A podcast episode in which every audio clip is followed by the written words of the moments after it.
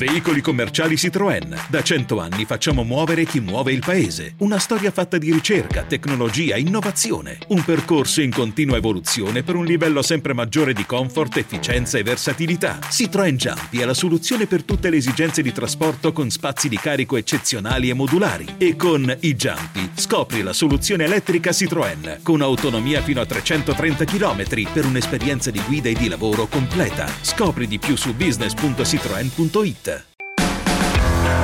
Due nomine, tutte e due in netta continuità con il governo Draghi. Giorgia Meloni sceglie tra qualche discussione il generale figliuolo per la ricostruzione in Emilia-Romagna e Fabio Panetta come guida della Banca d'Italia in ore nelle quali le polemiche dall'Italia si concentrano sulla Presidente della Banca Centrale Europea, Christine Lagarde, che ha annunciato anche per luglio un rialzo dei tassi senza senso, dice il Vice Premier Salvini, il quale ieri ha fatto approvare in Consiglio dei Ministri il disegno di legge con le nuove norme del codice della strada. Sospensione della patente a chi viene trovato positivo a un test antidroga e a chi guida col cellulare. Questo è 24 mattino, io sono Simone Spezia e possiamo iniziare. Buongiorno Spezia, dai che è venerdì. Oh no.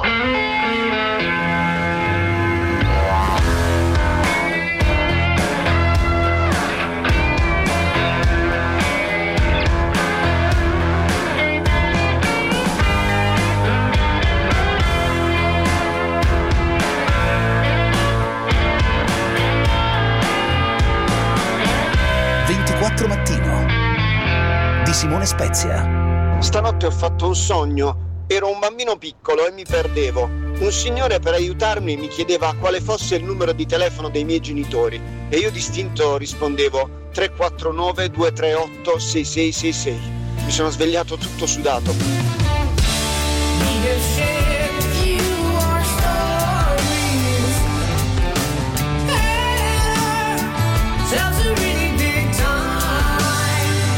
Anche per l'accento non se ne avrà l'ascoltatore, ha qualcosa di vendoliano questo racconto. Anzi, di Zalone che imita Vendola per essere precisi.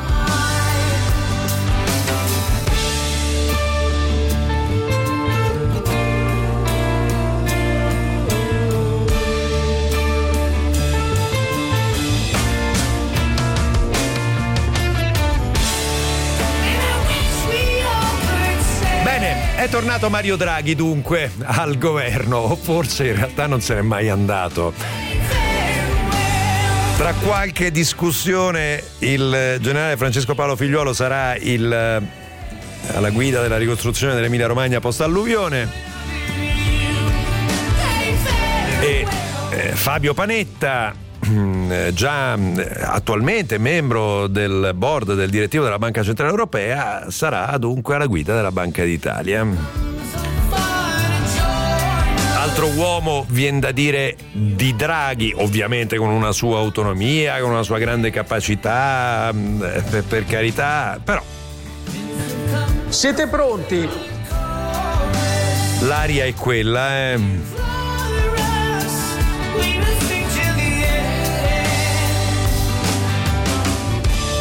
Ieri il Consiglio dei Ministri che ha dato il via libera a queste due nomine, la prima immediatamente operativa, la seconda quella della Banca d'Italia che apre un, il processo che poi porterà alla nomina di Panetta, si è anche occupato di una cosa abbastanza curiosa. Uh,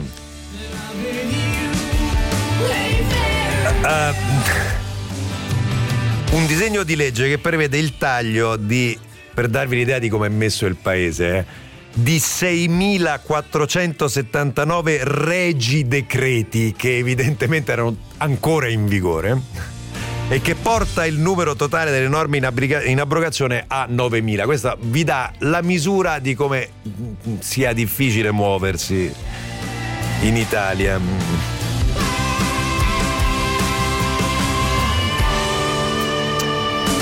Sarà abrogato tra l'altro il regio decreto del 1872 che approva la Società Generale Italiana per le latrine asportabili e per la fabbricazione dei concimi in Firenze.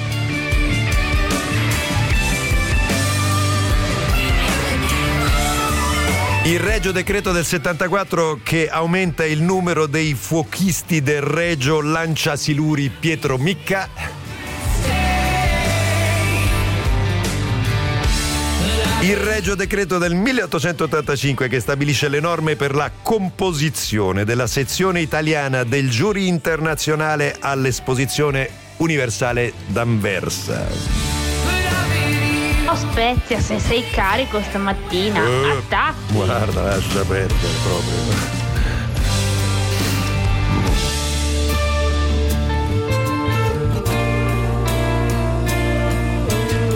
Il Regio Decreto del 1890 che approva eh, l'unito regolamento per l'esercizio e la sorveglianza delle caldaie a vapore. Sappiatelo se siete dotati di una caldaia a vapore che potevate far riferimento a un Regio Decreto del 1890. Mi segnalano ieri. mh, Accennavo a questa cosa sui social, sul mio profilo Twitter e mi segnala un ascoltatore che l'attuale normativa di riferimento per lo stoccaggio degli oli lubrificanti è un regio decreto del 34, spero modificato francamente. E mi ricordavano anche una storia meravigliosa. Nell'ultima ondata di semplificazione di questo tipo, quando abbiamo cancellato tutta una serie di regi decreti, ed era il 2011, regnante per così dire al Ministero della Semplificazione Roberto Calderoli, fu abolita per errore l'annessione del Veneto che per circa 72 ore, immagino un gran piacere di un pezzo dei Veneti, non faceva più parte dell'Italia.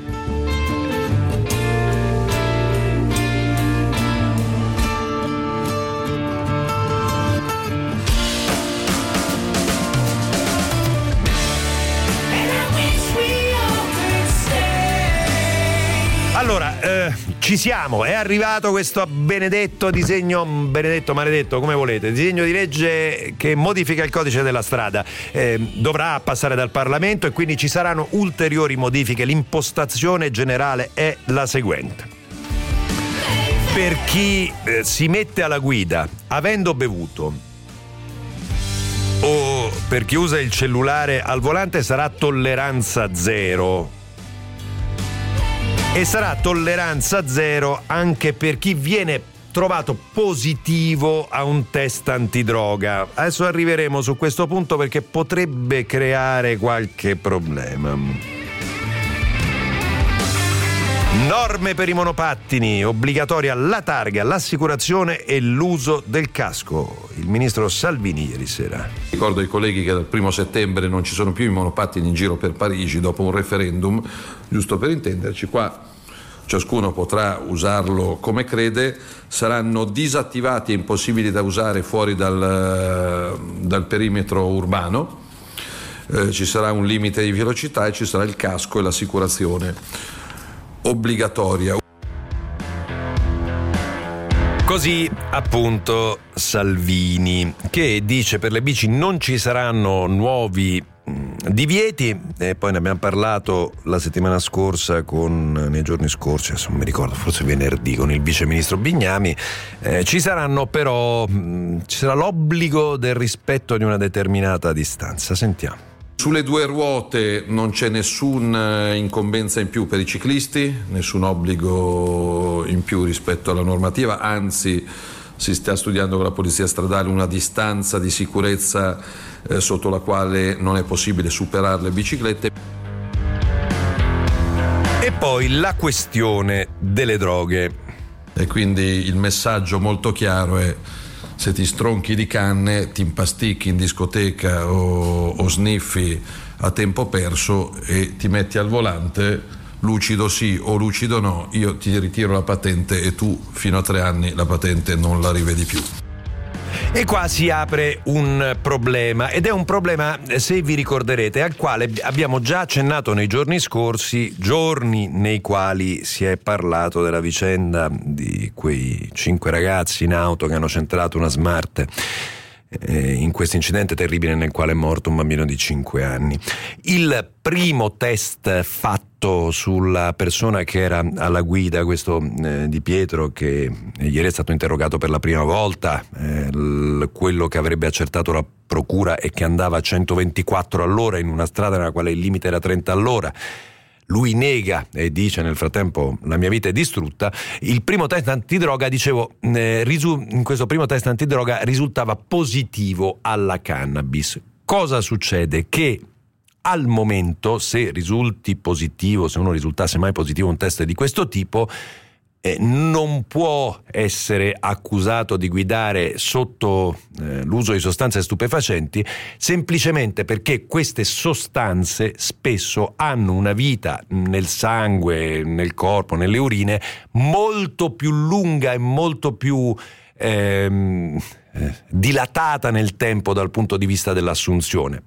Un esempio pratico, se uno eh, si andasse, andasse in un luogo nel quale la marijuana è legale e si facesse una canna e dopo 20 giorni si mettesse alla guida in Italia, quindi senza far nulla di illegale, eh, eh, si mettesse alla guida in Italia e mh, avesse un incidente, gli facessero un test antidroga, potrebbero trovare che 20 giorni dopo è positivo al test antidroga. E questo non vuol dire però che, era, che guidava sotto l'effetto di stupefacenti, vuol dire semplicemente che era perfettamente lucido e solamente che 20 giorni prima aveva fatto uso di stupefacenti. Questa norma eh, la vedo difficile non tanto e non solo in Parlamento, ma anche per l'impatto che può avere mh, sugli uffici giudiziari. È chiaro che una, mh, in una situazione di questo genere pioveranno una eh, valanga di ricorsi. Vedremo come andranno le cose. Comunque, eh, ovviamente, dibattito aperto anche su questo. A me sembra la cosa più rilevante, mi sembra, posto che si riescano ad effettuare i controlli, la questione della distrazione alla guida, perché poi il punto vero lo sappiamo perfettamente, lo sappiamo tutti quanti, eh, perché a molti di noi è capitato erroneamente di eh, guardare il cellulare mentre eravamo alla guida. E adesso è inutile no, eh, dirsi che eh, siamo tutti dei fenomeni che non lo guardiamo mai. Beh, ci è successo, ci è successo a tutti quanti e quello è un grave errore perché è estremamente pericoloso. Eh, ovviamente, quindi mh, vedremo. Tra poco, tra l'altro, parleremo di eh, biciclette.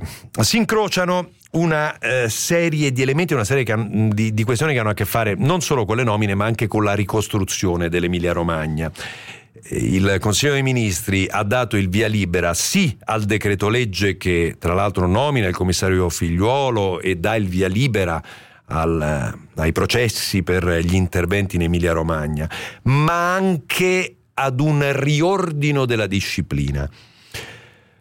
E prevede questo nei suoi punti essenziali. Al termine dello stato di emergenza può essere deliberato dal Consiglio dei Ministri lo stato di ricostruzione Viene nominato un commissario straordinario dotato di una struttura ad hoc che elabora il piano generale. Può agire, come sempre succede per i commissari, in deroga ad alcune disposizioni vigenti. Si prevede poi l'istituzione di un organo tecnico a competenza intersettoriale, ve la leggo com'è, eh, denominato conferenza permanente, che esprime parere obbligatorio e vincolante sugli strumenti urbanistici, eccetera, eccetera. Quindi cambiano proprio le regole. Um, Dice il ministro della protezione civile Nello Musumeci eh, sul, um, su, su, su, quello che serve in situazioni di questo genere su figliuolo queste parole. Servono competenze gestionali. Quindi potrà essere un presidente di regione, che in questo caso non è stato però. Come non lo è stato in Abruzzo, quando il governo di centrosinistra ha ritenuto di nominare un ex parlamentare del PD. Piccola nota a margine all'ascoltatore che vale, un, vale, per tutti questa risposta. Dice Spezia, smettila di, fare, smettila di fare teoria sull'uso delle canne. Non è teoria, è, è, una cosa tecnico-scientifica, cioè eh, queste sostanze si legano mh, eh, a, come dire, se non vado errato, al grasso, il THC e quindi rimane più a lungo nel corpo, punto, ma è scienza, è, cioè, proprio, è una cosa provata, quindi eh, di questo di questo stiamo, di questo stiamo ragionando. Um, quindi. No, eh, le norme andranno viste anche in questa chiave e pensate anche in questa chiave, guardate, non è un giudizio sulla norma, è un'analisi basata sulla scienza di quello che può comportare anche dal punto di vista dei ricorsi e dell'intasamento degli uffici giudiziari a fronte di cose di questo genere. Ehm, questo, questo, è.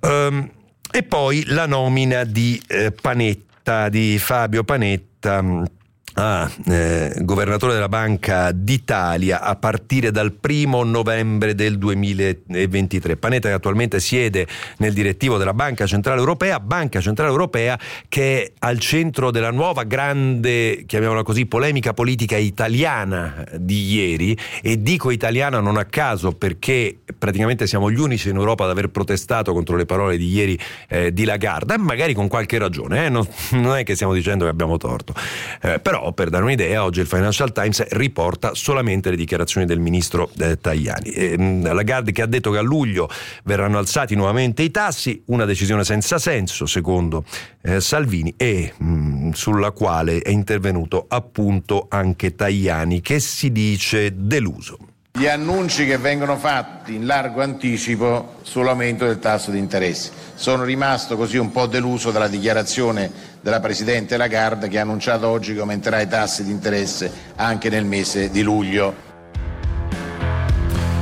Così eh, dunque Tajani, vedremo mh, mm, come proseguirà questa discussione, di certo eh, c'è un dibattito aperto su come frenare l'inflazione e fino ad ora mh, mm, oggettivamente l'impatto del rialzo dei tassi sul, sull'inflazione non si è sentito tantissimo, i tempi di trasmissione della politica monetaria eh, sull'inflazione non sono eh, velocissimi ovviamente e però l'impatto ancora non si sente. Grande, eh, grande, circolato grandemente sui social ieri questo intervento di una consigliera di Fratelli d'Italia al Consiglio Comunale di Lissone, siamo provincia di Monza e Brianza, Felicia Grazia Scaffidi, si parlava di mm, omosessuali.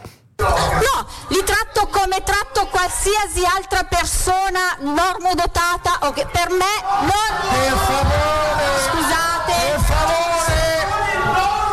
Per favore. Scusate, persone etero. Per posso favore. anche. Scusa, eh, posso anche essere emozionata e magari un po' arrabbiata e posso anche sbagliare, ma tu non sbagli mai, evidentemente, perché. Per, per, però guarda. Guarda Luca, Scusate. guarda Luca, veramente ho più amici gay che, che normali. Fidati, Che fidati. normali, che normali. E via e via a peggiorare la situazione in maniera drammatica. Vabbè, eh, che dobbiamo fare? C'è anche, c'è anche questo, il traffico. Quindi ponti, porti, aeroporti, strade, autostrade, ferrovie. 24 mattino.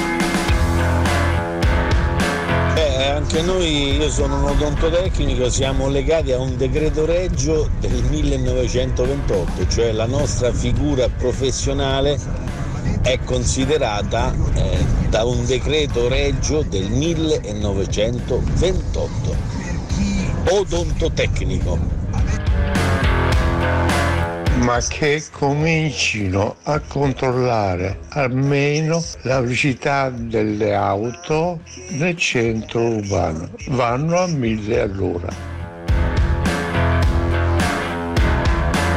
Mo mille all'ora. Eh, guardate, io non sto difendendo chi si fa le canne. Il ragionamento è stai difendendo chi si fa le canne. Ma no, guardi, non me ne frega in tutta sincerità proprio niente. Sto dicendo semplicemente che sono sostanze che dal punto di vista scientifico si comportano in maniera diversa rispetto all'alcol. Ok? 24 ore dopo esserti preso una sbronza mh, è probabile, non, eh, non certo, che ci siano pochissime tracce di alcol nel tuo corpo. Un mese dopo esserti fatto una canna o aver assunto altre sostanze, invece può darsi che sia ancora rilevabile. E quindi che impatto ha sulla guida a un mese di distanza? Nullo.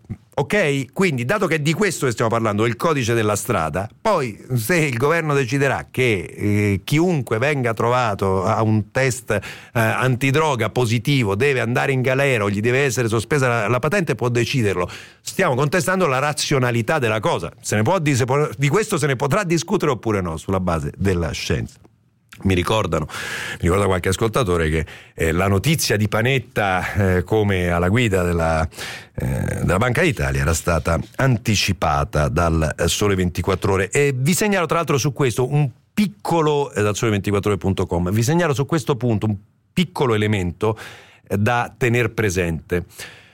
Allora, nel momento nel quale Fabio Panetta, ed è una questione di posti, nel momento nel quale Fabio Panetta eh, esce dal direttivo della Banca Centrale Europea e diventa governatore della Banca d'Italia, si eh, lascia libero un posto nel direttivo della Banca Centrale Europea. Segnala oggi il Financial Times in un uh, piccolo pezzo dedicato a questo tema che non è per nulla detto che il nuovo membro del Consiglio della Banca Centrale Europea debba essere un italiano. Storicamente è successo che i grandi paesi dell'area euro avessero un posto in più nel board e nel direttivo della Banca Centrale Europea, ma è vero anche che ci sono dei paesi piccoli che stanno facendo pressione perché questo non avvenga sempre. C'è un precedente perché la Spagna per sei anni non ha avuto il secondo membro, eh, per così dire, Centrale, del board della Banca Centrale Europea. E su questa cosa probabilmente Meloni avrà da battagliare e chissà quanto questo, su questo inciderà la decisione del governo sul meccanismo europeo di stabilità, sul eh, MES. Oh, a proposito di questioni europee, ma la terza rata del PNRR, dov'è che avremmo dovuto ricevere entro la fine di questo mese la quarta rata? Beh, rimaniamo là sospesi. Pinar Pinsuti è coordinatrice internazionale di Fancy Woman Bike Ride, lavora per la rivista Bike Italia, coordinatrice globale del Movimento delle Donne in Bicicletta, ha ricevuto il premio all'ONU per l'eccellenza in promozione dell'uso della bicicletta. Buongiorno e benvenuta Pinzuti. Buongiorno Simone. Buongiorno. Allora, eh, l'ipotesi che c'è nel nuovo disegno di legge mm, che riguarda il codice della strada è che si debba tenere una distanza di un metro e mezzo quando si superano le biciclette. Al a parte la difficoltà eh, dell'applicabilità della cosa, è una cosa che mm, eh, la convince? Sì, assolutamente sì, perché questo vediamo già in altri paesi, eh, molto spesso soprattutto in Spagna, che nelle aree extraurbane le macchine comunque superano i ciclisti con una distanza di un metro e mezzo, una cosa che è molto molto difficile invece nelle aree urbane.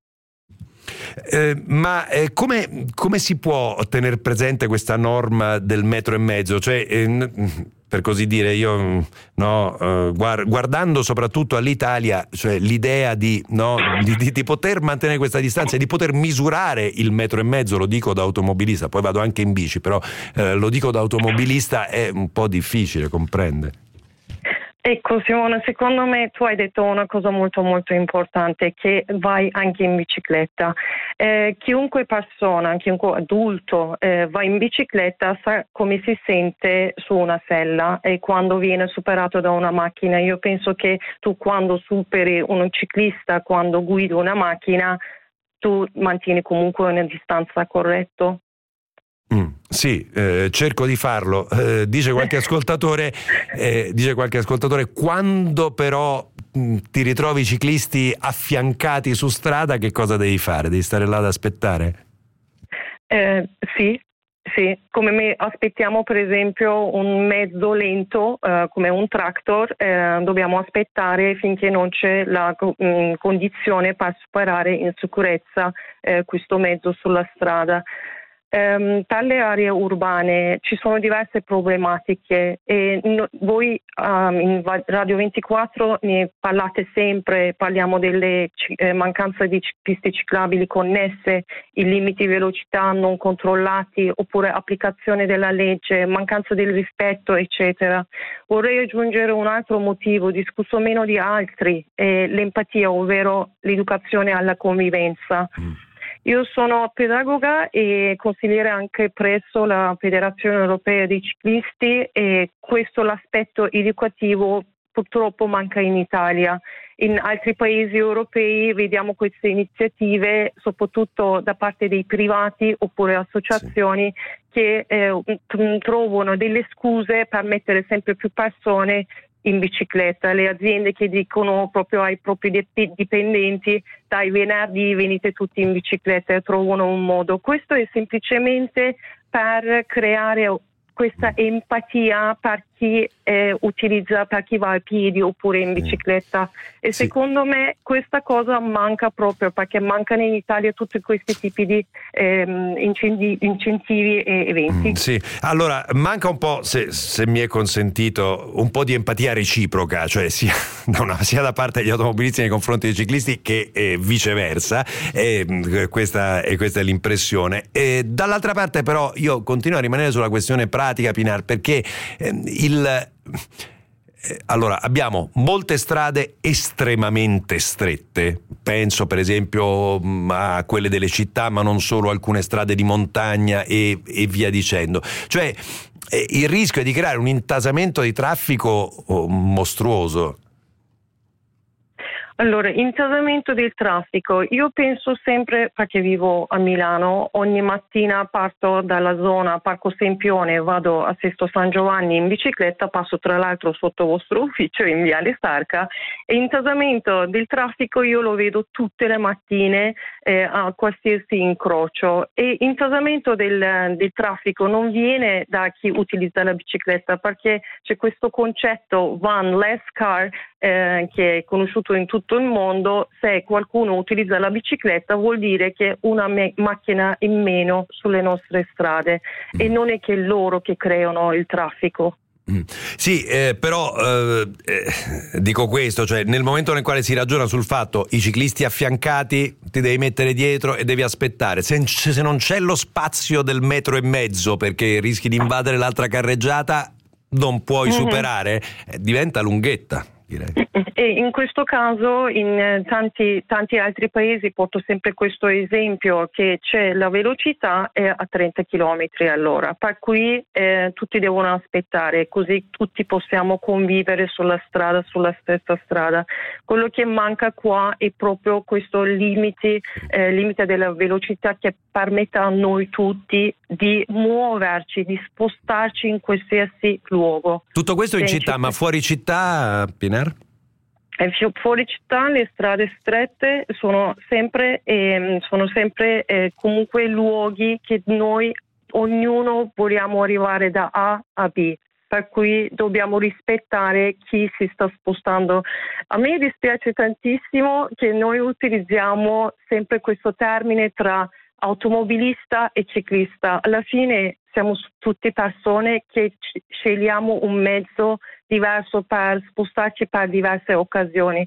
Quelli ciclisti che vediamo domenica mattina in un gruppo eh, tutti insieme, lunedì mattina sono quelli in macchina fermi nel traffico, per esempio. Mm. Allora, grazie Pinar Pinzuti, coordinatrice internazionale Fancy Woman Bike Ride. Eh, avete sentito ovviamente la sua opinione che tale è e vedo mm, Pinar che come può ben immaginare stanno arrivando discrete contestazioni dagli ascoltatori. Eh, grazie comunque, noi ci fermiamo, c'è GR24, ci risentiamo subito dopo.